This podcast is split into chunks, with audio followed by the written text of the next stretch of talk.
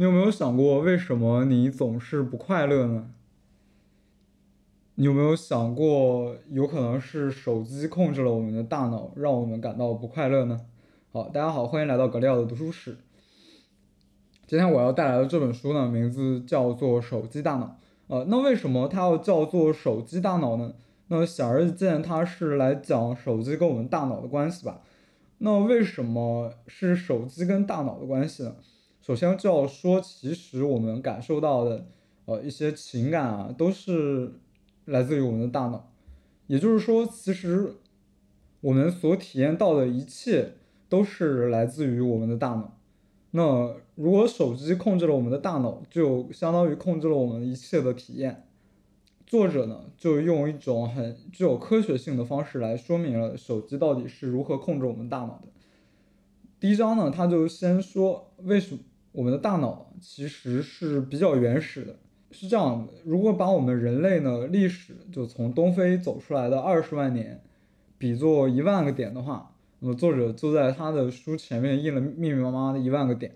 那么我们现代社会到底占多大的比重呢？好，那么。有从有汽车、电器、洁净水、电视机呢，就只占有了其中八个点。如果从拥有电脑、大哥大和飞机的生活来算的话，就只有三个点。而拥有智能手机、Facebook 以及社交网络的就只有一个点。哎，那为什么原始的社会呢，对我们的大脑影响是更大的呢？就要。这就要谈谈进化的问题。好，假设以熊来举例子，北极熊嘛，它的祖先其实是来自于北美的一些棕熊，它们长途跋涉到了阿拉斯加这个地方，然后生活在北极地区。那么它们在北极地区捕猎的猎物呢，就是海狗。而棕熊呢，因为它有棕色的毛发，所以它捕猎的时候呢，很容易引起海狗的警觉。从而导致它们并不太容易生存下来。那么，终于有一天呢，在一个母熊的卵子里面，拥有着一个有白色毛发基因的幼熊。那么，它生下来以后呢，显而易见，它是更容易获得猎物的。那么，它就更容易把它的基因遗传下来。那么之后呢，又经过了一万年或者数万年的时间，这个阿拉斯加地区的熊呢，才全部都变成了白色的北极熊。那也就是说，其实进化的过程是极其漫长的。就某个有利的基因，可能经过一万年或者数万年的时间呢，才能把不利的基因淘汰掉。所以呢，其实，在进化之中，我们人类也是更适应原始社会的。我们并没有进化出适应我们今天的现代社会的机制。呃，如果再以我们人力人类的例子来说的话，在想想，在十万年前，有两个人，一个人叫卡林，他在肚子饿了呢，他就跑到附近去找果子吃，而他在一棵树上看到了满树的果子，于是他很开心，他吃到饱，然后他就走掉了，然后想说明天再来吃嘛。那这时候又有另一个人，他的名字叫做玛利亚，他呢聪明一点，他就说我不知道明天会不会有果子，所以我先把自己吃到胀。我吃到再也吃不下了，我再走。好，那么于是呢，第二天卡琳回来了，发现这个树上的果子被别的动物摘走了。那么于是他第二天就要饿肚子了。而玛利亚呢，看到果子被别人摘走了，但是他前天、昨天已经吃了足够多的果子，所以呢，其实玛利亚会生存下来的概率显而易见的比卡琳要高。所以我们吃的尽可能多的基因就被留存下来了。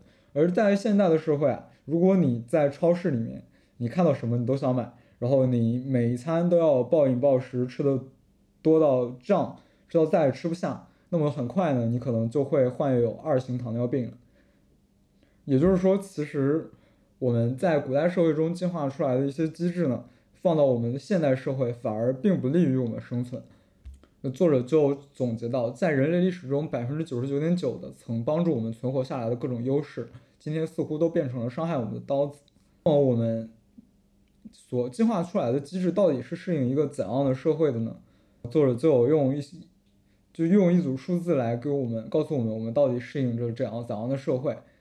好，在当时呢，我们人类生活的集体主要由五十到一百五十人组成，然后并且呢，人们不断迁徙，然后居住环境很简陋，人们一生大约只能见到两百到三百个人，并且都与自己的长相类似，然后大多数人，很多很大一部分人在满十岁之前就去世了，然后整个人类的平均寿命呢，大约不到三十岁。而导致大多数人死亡的原因主要是饥饿、脱水、感染、出血、呕吐。另外呢，有百分之十至五十的人是被他人殴打致死的。然后当时的人们呢，都需要对生存的环境极其警觉，时刻觉察周围的危险。哦，很多人呢无法移动，然后他们就因为食物匮乏而死掉了。那么，为了适应这样一个社会，我们究竟进化出了怎样的机制呢？首先呢，就是我们的情感机制。情感呢，其实是我们进化的一种目标。人类因为有了情感机制，所以让我们在原始的生活中更容易生生存下来。呃，比方说，今天我们想要吃东西的话，我们可能会去搭配它的营养，然后选择差不多适量的食物。而我们的祖先生活在怎样的社会呢？就是说，今天如果他看到了一个蜜蜂的蜂巢，他同时面临着两个两个选择，当然是选择吃与不吃。吃的话，他可能面临到被蜜蜂叮咬的风险；而不吃的话，就要饿肚子。那么他就需要在吃和不吃之间快速的做出决断。那么如果他判断我如果今天相比于被蛰伤，我更缺少食物。那么他可能就会去摘这个蜂巢，而如果他做出相反的判断，他可能就并不会。而帮他快速做出这个选择的呢，则是他的情感。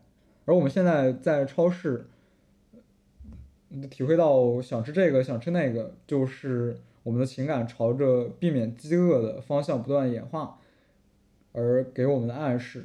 另外呢，我们其实更容易被负面的情感抓住，因为负面的情感总是携带着更重要的信息。比方说，如果感受到恐惧的话，那么可能就面临到生命危险；而感受到快乐呢，则并没有这么重要的信息存在。呃，除了情感之外呢，我们进化出了另一套机制，它是压力、焦虑和抑郁这三种。机制呢，也帮助我们在原始社会更好的生存下来。哎，那为什么压力是更有利于我们生存的呢？我们当今大家都希望能够尽量的避免压力，然后不要让压力干扰到我们正常的生活。首先来谈谈我们的压力机制，我们的压力是如何作用的呢？就要谈到我们的 HPA 轴。呃，HPA 呢，就是我们的下丘脑、垂体、肾上腺三个英文首字母。组合，呃，它是怎样作用呢？就是 H 嘛，就是我们的下丘脑，它会向我们的大脑下方的脑垂体发送信号，然后脑垂体呢，紧接着让肾上腺散发一种叫做皮质醇的激素，而皮质醇呢，正是我们身体的压力激素。随着皮质醇的释放，我们身体会感受到压力。那么，为什么压力机制能够帮助我们在原始社会更好的生存下来呢？假设今天有一个古人，他遇到了一个狮子。他需要快速的做出决断，我到底应该逃跑还是战斗？当然这是情感的作用，而压力呢，则是为了逃跑跟战斗，我们的祖先呢必须让肌肉得到大量的供血，而这个就是我们压力机制的作用。皮质醇呢会让我们的心脏剧烈的跳动起来，为我们的肌肉输送血液，以便我们能够快速的战斗或者逃跑。那我们的压力机制到底是怎样启动的呢？这要涉及到我们脑中另一个特殊的结构，叫做杏仁核。它因为形状与杏仁相似而得名杏仁核。那么杏仁核是怎样工作的呢？呃，正是杏仁核帮我们捕捉到环境中的危险信号，才让我们的压力机制可以被启动。而杏仁核啊，它除了让我们压力机制启动，它还有一个缺点，就是它会。尽可能的识别所有的危险信号，也就是说，它压力预警放得很低，就像火灾，就像烟雾警报器，它可能把阈阈值开得很低，也就是当你稍微炒个菜之类的，它就会马上报警。而相反，如果没有加压力机制存在呢，我们的生活会是怎样的？就有这样一个研究，就是研究者呢，他人为的破坏了 HPV 动物的 HPV 轴。那在破坏了动 HPV 轴之后呢，动物就毫无精力，对一切都漠不关心，然后甚至也不想进食。那么当然呢，没有压力就会被淘汰了。那焦虑是怎样帮我们在原始社会中更好的生存下来的呢？相对于动物。压力机制的话，就是动物都会感受到一定的生存压力嘛，而焦虑呢，则是我们人类专有的。好像现在大家都为焦虑所苦嘛，我们总是在焦虑各种各样的事情，比方说考试，比方说工作之类的，我们都想摆脱焦虑。但焦虑为什么会被留存下来呢？呃，首先呢，焦虑其实它的机制也是使用我们的 HPV 轴。与受到压力一样，感到焦虑的时候呢，我们的战斗或者逃跑反应也会变得更加活跃。而焦虑与压力不同的是，我对未来的某种危险做出的反应叫做焦虑。呃，为什么焦虑被保保留了下来呢？因为对未来危险有着更多预期的人类，他的生存的概率往往是更大的。而另一方面，我们今天好像看似有很多不太合理的焦虑，比方说。我们给喜欢的人发短信，然后但是他没有回复，那么我们就会产生焦虑的情绪，会想说，啊，看来我是个没人喜欢的人，我到死也交不到另一半了。而担心遭到排斥呢，我们的 HPV 轴就运行起来，让我们感受到焦虑的情绪。为什么感受到遭到排斥也会让我们的焦虑机制运行起来呢？因为人类。自始至终是群居性动物嘛，我们的祖先在人群之中的生活的生存的概率是更大的，所以我们要在意社群里面别人的对自己的评价，所以我们自然会因为感到被排斥而焦虑。而抑郁症又是怎么来的呢？抑郁症呢，则是一种保护机制。抑郁症呢，是为了防止我们吃到变质的食物而感染死掉出现的一种机制。呃学者就对抑郁症产生的基因进行研究，要发现一系列基因都跟抑郁症的工作机制有关。然后同时呢，发现这些基因其实跟激活免疫系统的工作也是有关的。所以学者就得出了，抑郁症可能是让我们为了防止我们古人在吃到变质的食物而发生感染而死掉所产生的一种机制。好，那么说了这么多关于大脑，那手机是如何？控制我们大脑的呢，这要涉到涉及到我们大脑的另一种奖励机制。呃，相信说到大多巴胺，大家都不会陌生。多巴胺就是我们让我们感到兴奋的物质嘛。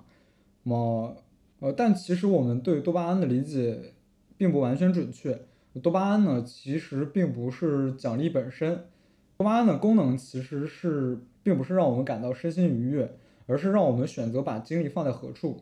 比方说，当我们饥饿的时候，有一大桌美食，而我们能够对这一大桌美食产生食欲，就是多巴胺的作用，而内啡肽才是那个让我们感到食物很好吃的物质。呃，正是奖赏系统让我们选择把注意力放在何处，比方说食物繁殖这样的有效的活动，才让我们人类能够延续下来。而这个奖励机制呢，它到底奖励什么样的行为呢？首先呢，我们都对日，呃，都对新鲜的事物感到好奇，因为古人嘛，他了解的越多，生存的概率是越大的。比方说，古人 A 他比较比较喜欢出去探索，而 B 呢则喜欢待在原地不动。那么显然，出去探索的人呢，他更容易找到新的食物来源，以此就更容易生存下来。而在原地不动的人呢，则相对来说食物匮乏的概率会比较高。另外，大脑其实它也喜欢那些难以预测的事物。它让老鼠呢去撬动杠杆，而每当撬动杠杆呢，就可能会有食物出现。而他们发现呢，就是当有食物出现或没食物出现的比率为三比七的时候呢，老鼠的多巴胺分泌是最多的。也就是说，我们的大脑更加喜欢那些难以预测的事物。而这是为什么呢？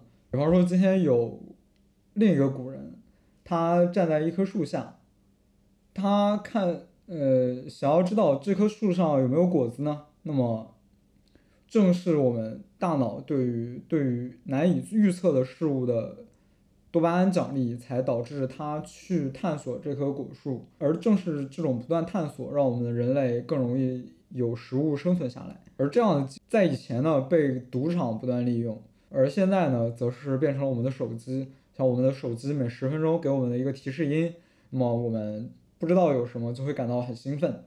我们不知道是朋友发的消息，或者是自己发的社交媒体被别人点赞这样的，我们就会想要拿起手机去查看嘛。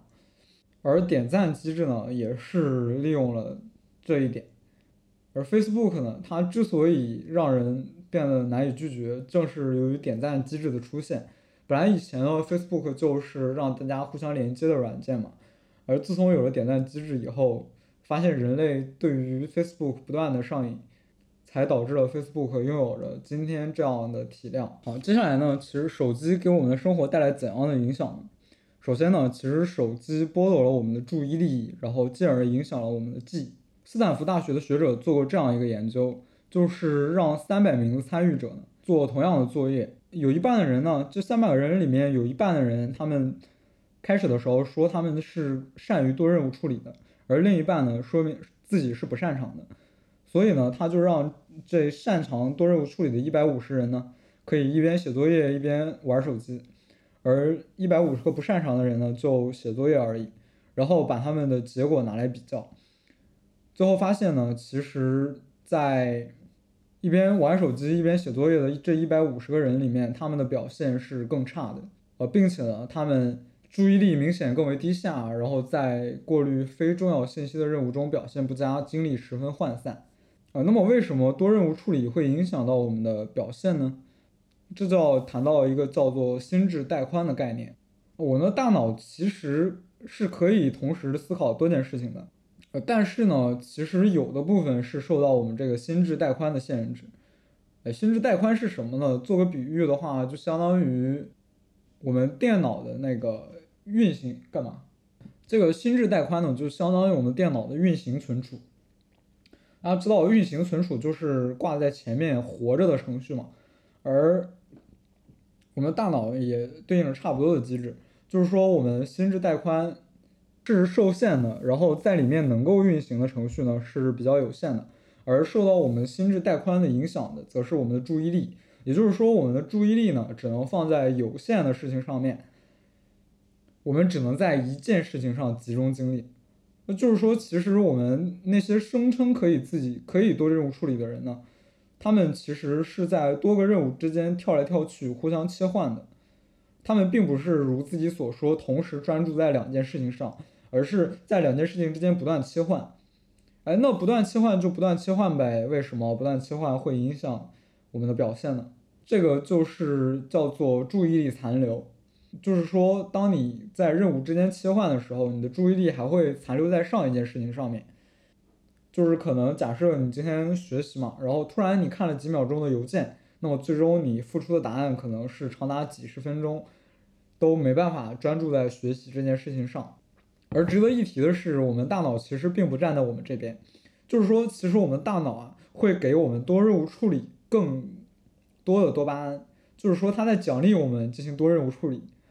那这是为什么呢？其实也很好理解嘛，毕竟古人他们总是面临着各种各样的生存危机嘛，他们在做任何事情的时候都必须分出一部分注意力去看看周围环境是否安全，而那些能够。及时察觉到环境中危险的人，他们的基因就是更容易留存下来。而多任务处理呢，另外呢，它是损害了我们大脑的记忆功能。同时执行多任务处理的人，他其实记住的东西是更少的。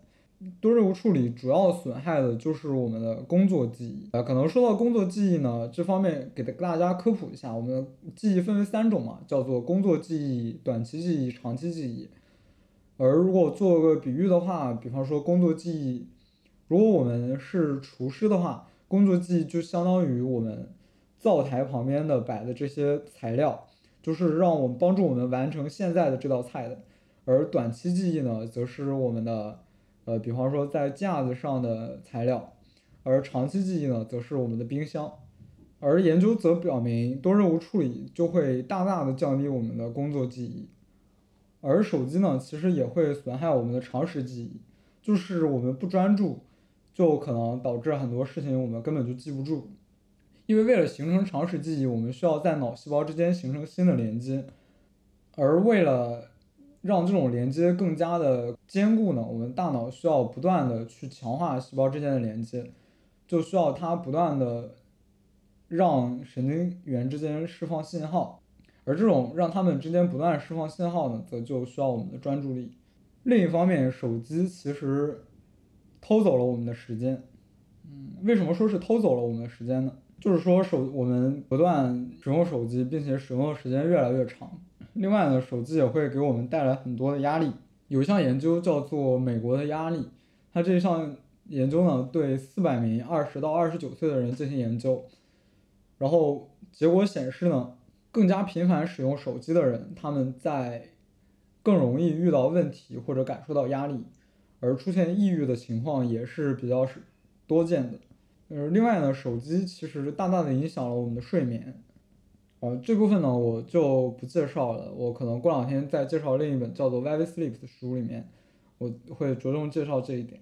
就是说，其实手机让我们睡得越来越少，然后并且呢，通过睡得越来越少，影响了我们大脑的机制。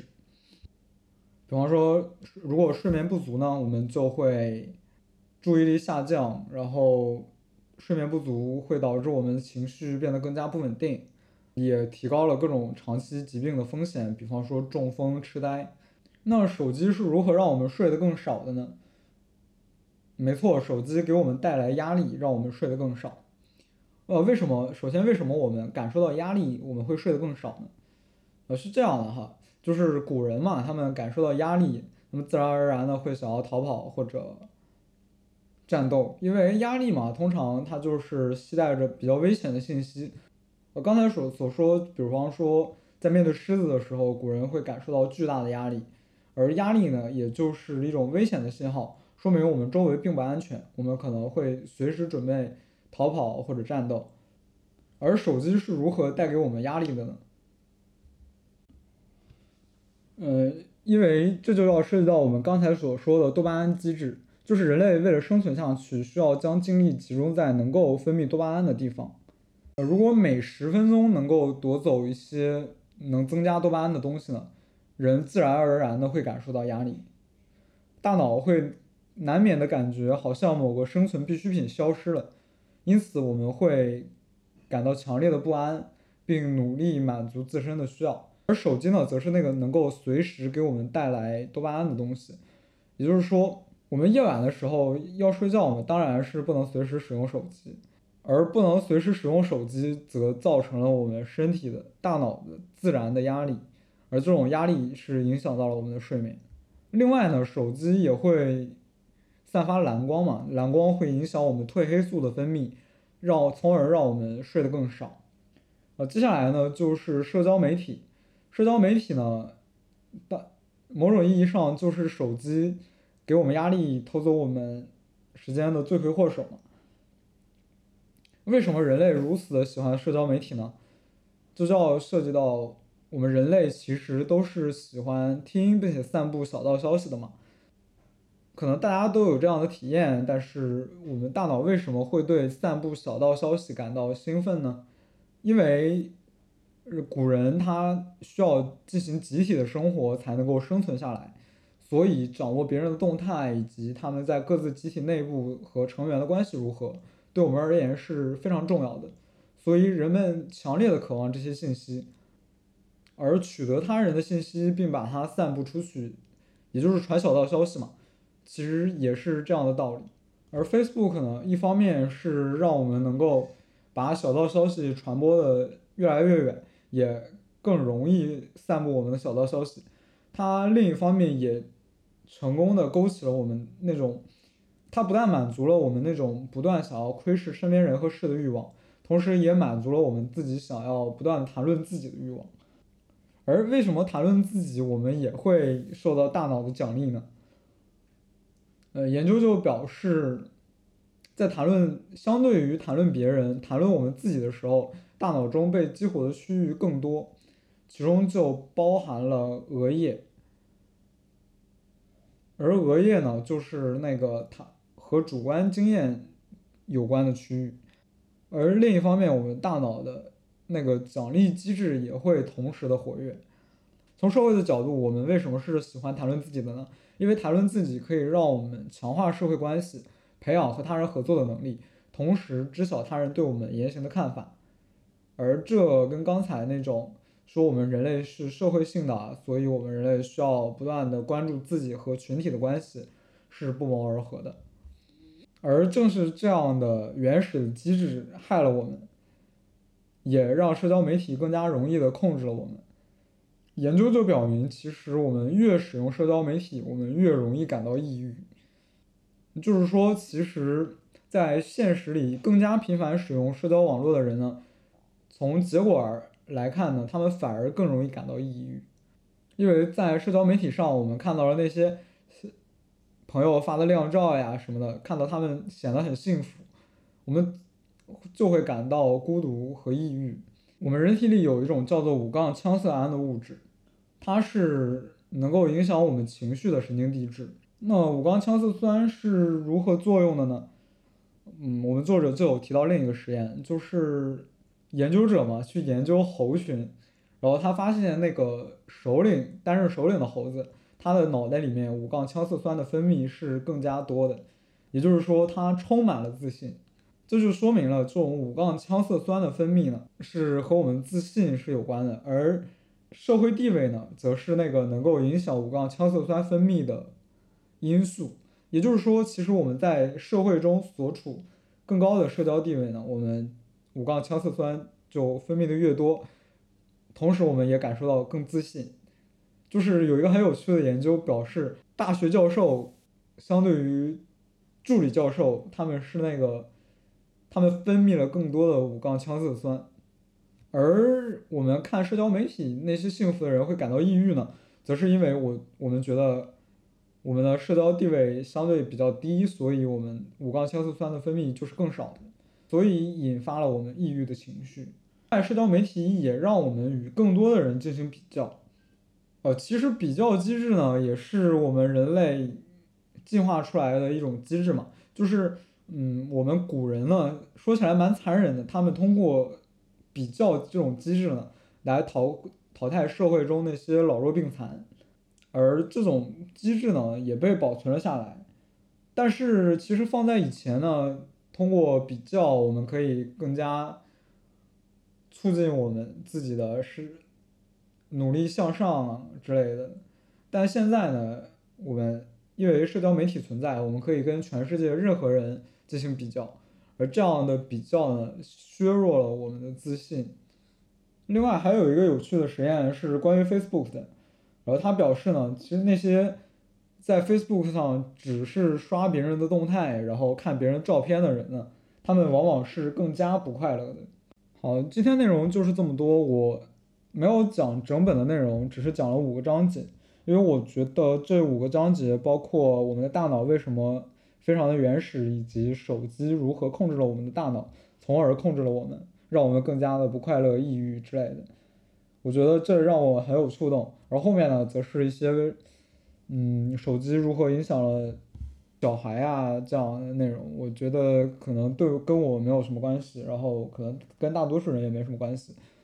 而作者最后呢，则是提供了一些如何戒掉手机、戒掉社交媒体的建议。但我觉得呢，相对于这一本那一本卡尔纽波特的那一本《深度数字大清扫》，呃，Digital Minimalism，它是更好的。就是我现在自己呢，也在实践它那种社交，是叫做手机数字极简主义。那我觉得真的获得了一种内心的平静和快乐。